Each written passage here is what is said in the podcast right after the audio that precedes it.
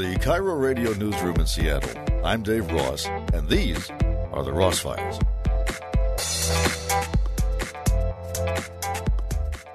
One of the biggest debates we have is the role of social media in politics and uh, actually in uh, in many things. And one person who has made a, a career in this is Kate Starbird, who is uh, you're an associate professor now at the UW, right?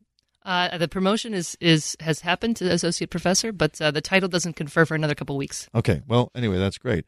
Uh, when I first saw this uh, news release, I said, "She plays basketball," because uh, you were part of the old uh, Seattle Reign, and I distinctly remember bringing my daughters to see a game and seeing them marvel at women playing basketball at a professional level.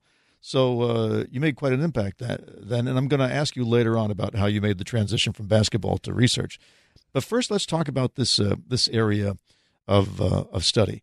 When you when you talk about the role of social media in a crisis and the positive and the negative, how has it changed from the days when people would say call each other on the phone or just uh, share something over the back fence. Yeah, I think the um, social media opens up a lot of different kinds of com- uh, conversations where you're not just talking to one person, you're not just one person broadcasting to a large number of people, but there's a back and forth between um, between individuals, between different kinds of audiences, where individuals can actually share information with media officials um, as well as other people in their neighborhood or people halfway across the world. And so, what happens uh, after crisis events is a lot of people converge digitally onto the event to see what's going on, to share information. Uh, and we've actually seen a lot of cases where people um, converge and start helping each other, trying to help people get information, start organizing volunteer efforts. There's actually been some really sort of pro social activity that we'd see uh, on social media after crisis events more recently, we've become interested in, in the in the sharing of rumors and the spread of misinformation, and then even more recently, in the last few years, we've um, begun to focus on the intentional spread of disinformation uh, around crisis events and either other kinds of breaking news. So, explain me the difference between disinformation and misinformation. Yeah, so actually, the crisis context is a great one to think about this. Uh, after a crisis event, there's a lot of uh, a lot of anxiety, and uncertainty, and people are just trying to figure things out. And actually, spreading rumors and trying to trying to understand and coming up with explanations is kind of a natural part of, of the aftermath of crisis events. And we might not even want to problematize that because it's really important for people um, to, they don't have perfect information and they're trying to get the best information they have. And sometimes it turns out to be wrong. So rumors are actually unintentional misinformation. But when you talk about disinformation, disinformation um, is intentional. Uh, and there's a certain kind of disinformation that we're seeing in our in our space that has uh, a, certain kind of strategic uh, intent of manipulating um, how people think about world events, manipulating pol- political outcomes, and actually just undermining trust in information spaces. So we're talking about then the, the Russian manipulation of our election process in part, or are we talking about other things too? I think, I mean, uh, that is an example of disinformation, but disinformation can be used by domestic actors. It can be used by your own government against you and it can be, you know, it, Russia is not the only um, perpetrator of disinformation in the information spaces that we study. So, give me an example of some of the motives behind disinformation. What is the what is the disinformer trying to accomplish? Well, there's a couple of different things. I mean, to to to take your example, which is one we've studied a lot of Russian disinformation. Um, the motives are multi, they're, they're multidimensional on a short-term scale and a long-term scale. In the short term, um, to be disinformed is to is to believe a false narrative. But in the long term, what happens is um, that disinformation erodes our trust in information. It sows doubt. It makes us confused about uh, whether or not we can trust something, whether or not we can trust information. It also begins to sow division in society, so it amplifies um, differences. And one of the theoretical perspectives we're working right now on on how Russian disinformation works and what its purposes are are really to sort of undermine our common ground where we can't come together to agree on what is actually happening, what, you know, we don't have a shared understanding, right. and therefore we can't actually govern as a democratic society. Everybody has their own facts, right? Yeah. But the way to handle that, of course, is the branding of certain sources as being reliable. So, uh, a story that you read in the New York Times or the Washington Post is going to be more credible than something you that was shared on Facebook from a site you never heard of, right? I I um I agree that it's easy for some of us to think that way, but I think a lot of people uh, assign different kinds of reliability to different sources, mm-hmm. uh, and especially in in the modern information space where you can really get get any source. There's all sorts of possibilities of what of what kind of information are out, is out there. And a lot of times, people tend to seek out things that already aligns with what they believe. Mm-hmm. And then when we do that, we become really uh, vulnerable to disinformation because we're seeking things that that that are what we want to believe rather than what is actually true. Yes, but doesn't that ever come to the point where you realize that's what you're doing to yourself and that you in fact that you are making yourself more vulnerable. I mean, usually people don't want to be considered vulnerable. They want to be considered smart and in control of things. Yeah, they do. And most people that we talk to, even people that I that I'm watching share disinformation, will will say that they're not the suckers, that someone else is the really? one that believes disinformation. Even Actually, though you even though you're seeing them behaving like suckers. Ab- absolutely. And and to, and to turn that back around, our own researchers when we start studying disinformation, it can be so compelling. When we've studied disinformation that's targeted towards people like us, so I have a research team a lot of left leaning individuals, and some of them are from international countries, so they're mm. kind of they resonate with some far left uh, kinds of uh, of narratives. Uh, I've seen my research team fall victim to some of the the disinformation targeting the far left. Like it, what? Um, when we were studying the white helmets in uh, the campaign against the white helmets in Syria. Uh-huh. Um, the white helmets, it, if you don't know a lot about it, the white helmets have been targeted for years by a disinformation campaign from Russia to kind of undermine. And who are they? Work. The white helmets are a humanitarian response yeah. organization that works in rebel-held areas of Syria. So they're um, in the they're in the areas that were sort of standing up against Assad. Okay and they were targeted they were undermined and it was very it was a very effective campaign. You can actually see people on the left in the US who who believe this propaganda campaign against the white helmets and will amplify it and and share things about it and um, when, when my students first went in to study this, it took them about two months to, to actually, they went in, they're like, oh, this stuff actually looks pretty real. Are you sure that the White Helmets are a humanitarian response organization? Because this content is really compelling. And then it took us, you know, months to sort of map out how that information was reaching them and how people were sharing it and how it was manipulating them before the students kind of recognized, oh, I was being manipulated. And I was, even as disinformation researchers, we're vulnerable. Wow. Did that surprise them? Uh, it surprised them. It surprised it surprised me, um, especially some of the more senior students. And actually, it was it was more effective on the more senior students who were like PhD students who have, have seen more of the world and have read more and have. That's sort really of, disturbing yeah. because you you would like to think that education would inoculate you against against being taken by one of these things.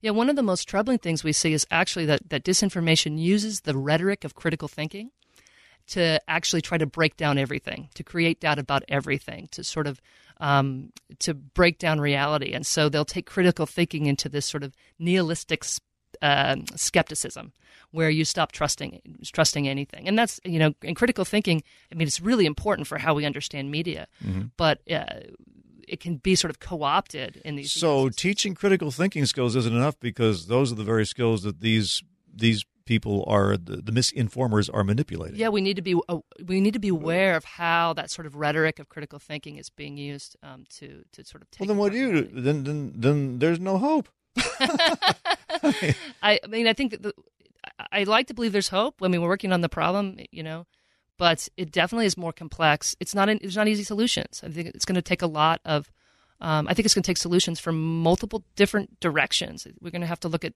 how technology might work differently. We're going to have to build up journalism to make you know make huh. it more trustworthy. Um, we're going to have to have education solutions. The only rule of thumb I've been able to figure out is because as as somebody who's uh, on the air doing doing news broadcasts all day, I'm always looking for the most interesting story, right? Right. And uh, now I've come to think that the moment I see a story that is really interesting and I really want to do, that's when to watch out because somebody is probably thinking the very same thing I am. I've got five minutes to fill and I want to be the most interesting stuff. And if something's too interesting, that's when I have to get it from like three or four different places before running with it. Absolutely. I think that's, I mean, uh, I think we're all kind of uh, becoming more savvy about that. I remember, um, you know, not too many months ago, seeing the first images of um, the Notre Dame Cathedral on fire in, yes. in, in France. And I didn't believe it at first. I thought, oh, those got those have to be fake images because I'm just so trained now to doubt, mm-hmm. you know, to doubt what what I'm seeing um, because I, I know that you know we have synthetic media, synthetic images. You know, we can we can create all sorts of images of different things, and so um, I think there's a value to being skeptical, but there's also a danger of being too skeptical, and so we have to learn whom to trust again, and and learn how to trust, and also have sort of a sense of like how do we build more trustworthy media systems and information systems? So, how is your research being used, and who is it intended for? Uh, is has Facebook shown an interest? Have Google, the other aggregators, shown an interest in in using this to help us out a little bit? Um, we have a lot of interesting conversations with people. Um, the, the social media companies in the last couple of years, I think we can all sort of be critical of them moving too slowly uh, and allowing this problem to sort of these problems to pr- proliferate and sort of abdicating some of the responsibility early on. But uh, I have had great conversations. I have seen them at, at interesting tables. They're showing up at conferences, uh, and they're definitely they understand the complexity of the problem, and they are in conversation with researchers like like me and, and my team. And we're not the only ones. They, they're talking to a lot of different people, and so um, this is it's sort of an all hands on deck type of thing. And there's different researchers from different um, fields working, and and the technology companies are are trying to be part of those conversations because I think they realize this is a really complex problem, and they're not going to be able to solve it on. Who has a good model? Does Wikipedia have a good model? I mean, each each social media platform affords different things or allows different things depending on their features. Wikipedia has a has a great model for what it what it does. Um, it has some limitations. There are some certain Can you trust it? I mean, I, I look at I go to Wikipedia a lot, quite frankly, and I and I I've come to trust it because even to the point that I donate to it on a regular basis, because there there seem to be dedicated people who, the moment somebody tries to take over a significant Wikipedia page and fill it with propaganda, it's they're immediately called out. Yeah, so they have these they have great moderation policies and sort of uh, procedures and practices there at Wikipedia that kind of enable the the the people that are there curating to um, to try to keep not a neutral. I mean, neutral is the wrong word, but to keep a uh, to keep a trustworthy platform where where we're trying where we're getting at sort of multiple viewpoints, uh, factual viewpoints, but also getting you know not false balance, right? So they're they're actually getting towards the truth of things. Um, there are some weaknesses and vulnerabilities with Wikipedia as well. We're not seeing that in English language Wikipedia. We're not seeing that on sort of U.S. based topics, but there are certain um, there are certain sub communities of Wikipedia based on language where a certain political group uh, has taken over, where they have Yeah. all their um, I could see that. where they have all their people as the um, moderators, Yeah. and they're able to kind of like push their their kind of view and, and curate everything and edit everything to fit their view. Uh, I think the way it developed in the U.S., we, they already had all this infrastructure before the information operations started, at, and so um, so for English-based Wikipedia, I think it's a really strong. I think it's a really um, a, really high quality source of information. I, I'm kind of wary on breaking news events because it takes a while for them to settle Yes. and then also sort of niche topics can be overtaken by a, a, a group of people that are um, that are motivated to do it. Um, but in the long term, those usually get edited out. Should unvetted live video be allowed? That's a little bit outside of my. I mean, be allowed by whom? by anybody. I mean, Yeah. the government would have to step in, but as a broadcaster, we are subject to government regulation. Right. We have to put everything. Everything we do is on a, on a delay now, just to just to be safe for some Right. reason. I, I'm not sure I agree with that, but that's that's what we do, and we're held responsible for what goes out over the air. The people who are employed here, if they were to make up something, would be fired. So Facebook is a broadcaster with basically no editing, where anybody can can hijack the transmitter and broadcast anything they want almost anonymously because you can set up phony Facebook accounts, not be held responsible for it, which strikes me as pretty much a crazy way to run a business. What's their only way that business is going to run because they can't. Well, they could start hiring live editors. Well, I know they can't possibly do it because they've they've allowed this thing to you know they're- blossom out of control. Right. Well, there, there, there's no way for them to hire moderators at the scale that the sharing happens, and so their their whole sort of content sharing model it would be very hard to support. But there would be ways, robust. right? Because I mean, if if if it's being picked, if a broadcast is being picked up by fifty people, fine. But if it's being picked up by a million people, you need to have a human being there Right, saying, so- "Should this be on the air?" So this is this is sort of um, uh, they could moderate based on how widely seen the content is, and once the content is seen by this many people, or once it hits a certain kind of influencer, then they would come through and send it to their moderation, and, or or or slow it down and, and make it move more slowly. But you use the example of video content, but would you apply that to images? Would you apply that to text? Where do we draw the line of Yeah. like what kind of communication do we do we stop when and who moderates what? I think there are some interesting conversations to have around um, around sort of audience size or um, sort of network features. When it hits certain parts of the network, then we need to, you know, because when it hits an influencer, when it hits, you know, somebody who has a big audience, that may be where, you know, the moderation needs to happen. So, are you concerned about threats to democracy in this technology? Absolutely. And and tell me how that would play out. I think we're already seeing it play out, uh, where we uh, are losing trust in our democratic society. Um, we are having direct attacks on the election infrastructure, which is going to diminish our trust in it. We're having sort of rhetorical attacks on our election infrastructure where people say, oh, they're cheating or voter fraud or whatever, which undermines our trust in election in the results of elections. Um, we're becoming more polarized, which makes it hard to come together to have conversations about how to govern ourselves.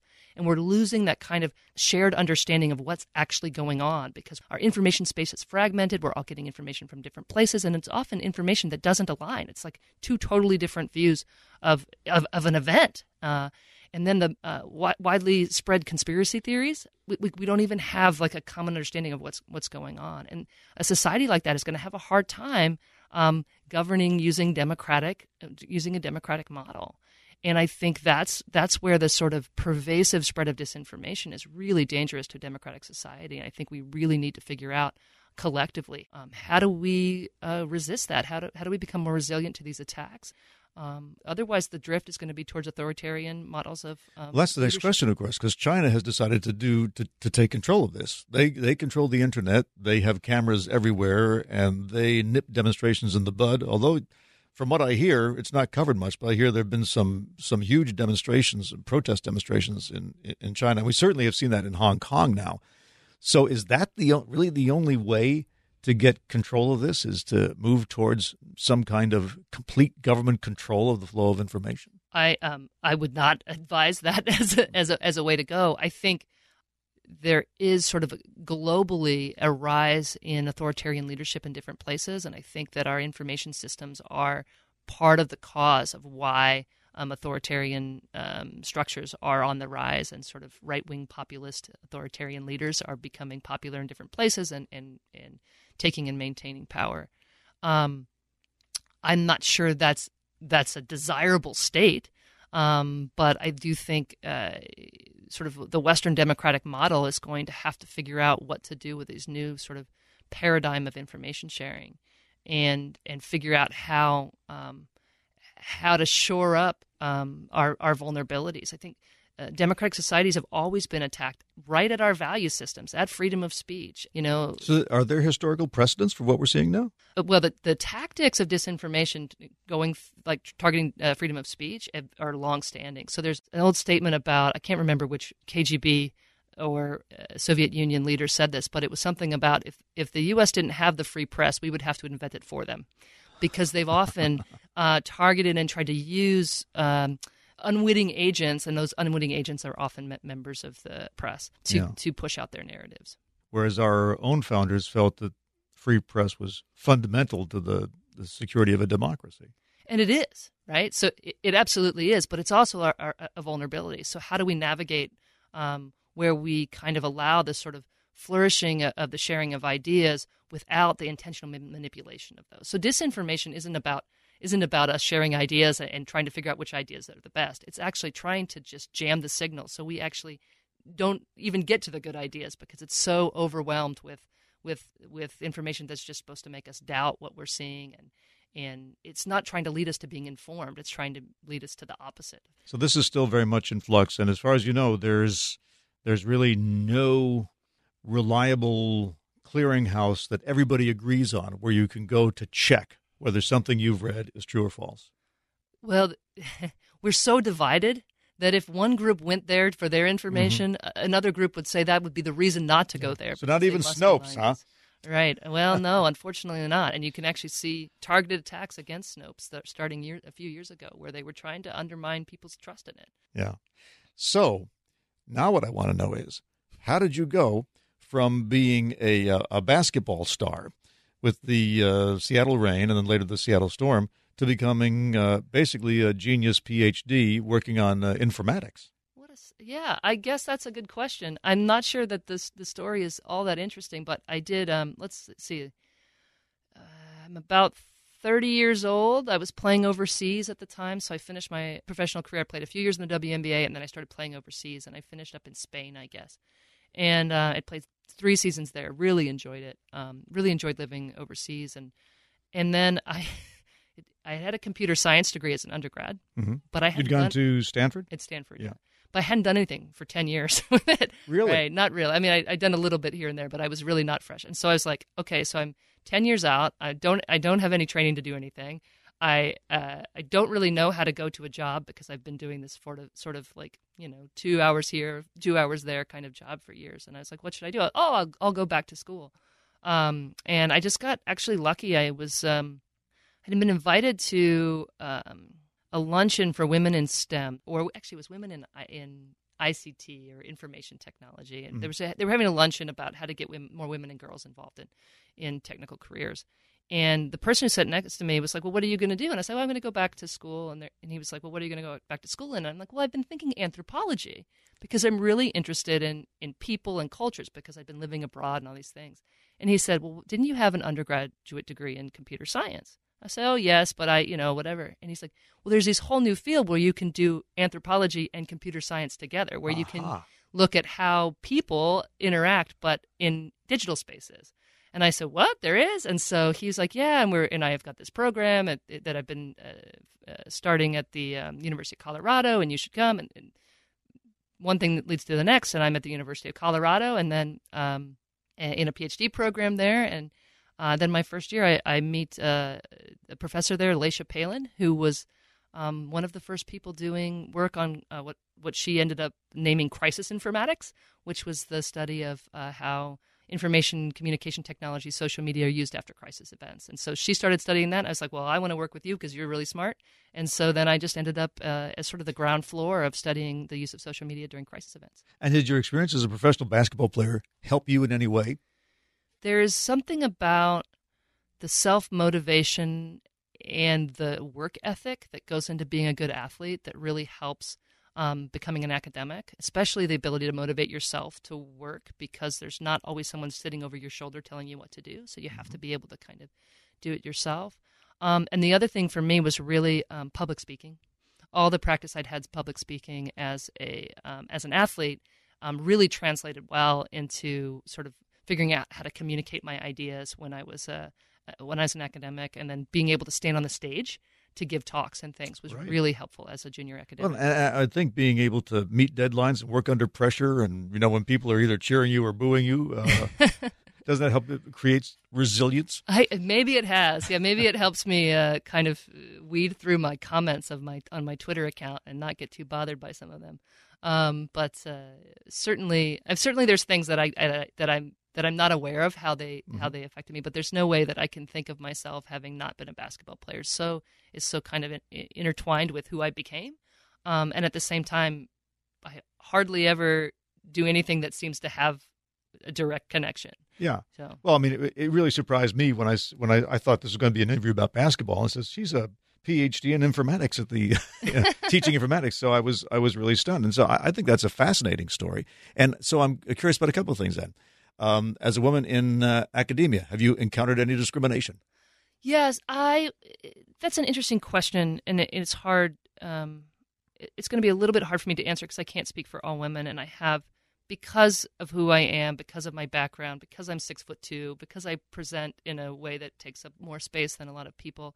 I may not be as I may not encounter as much gender discrimination as some of my other colleagues, and in fact, my advisor at the University of Colorado pointed that out to me that Really? that she would it, w- that students would defer to me rather than her. I was a foot taller than she was, and I, you know, I'm taking up. So maybe it's not gender; it's just height. Well, I mean, there's part. Well, I present a little bit more masculine. I have Uh-huh. shorter. I have short hair. My voice is lower, and so I actually may may get a little bit of the male privilege that um, that some of my male college colleagues get. I have never heard a woman say that. I and it's been it's been hard for me to reflect on it, but I've actually now seen it over time in, in a little bit of action.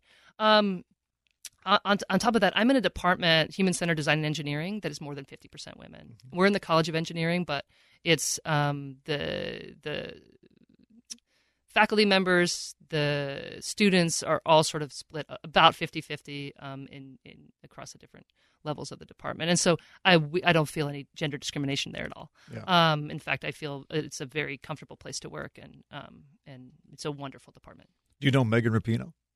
I do not know her. No, I, I, know Sue, uh, I, I, but I don't you know. know Sue yeah. Yeah. Um, so tell me where you stand on the whole issue of equal pay in women's sports. I don't have um I don't I don't think I have a great um I don't think I have a great response for that. I'm not um I'm not paying attention to those conversations as as much as other people are because I'm so busy doing my own thing here Mhm. that I'm not kind of uh, up on that. I um I would say that if there is a place where that argument should be made, it's for the women's soccer because they're just such a great product right now and they are getting so much attention and it's it's very clear that um, you know if you ask anybody in the U.S. to name some soccer players, they're going to be able to name women soccer players Right. before they're going to be able to name male soccer players. And so it's such a great example of a place where um, if there if there isn't equal pay, then that's a problem, and that that, that shows us like it, it's not just uh, the structure of the economic models there. It has to do with um, it has to do with the gender discrimination underneath those economic models. But I um, I, I, I don't like to get too much into those things. It's just outside of my areas of expertise Right. right, now. But I, I'm curious because I mean you're a woman who's who's had success in two very different areas of life, Yeah. and uh, it seems to me that the part of the problem is that the women, to me anyway, seem less ruthless. Like when a when a male athlete isn't being paid enough, he doesn't show up for training camp, right? And Well- and he'll make a big deal about it in the media. Now Megan has certainly has certainly done that, but um, you know you It's hard to be ruthless when you when you're constantly reminded that you're basically as a basketball player that the league could leave at any time. The league could be pulled out from underneath you at any time. I see. there was very you were always feeling sort of um, back on your heels and and and disempowered.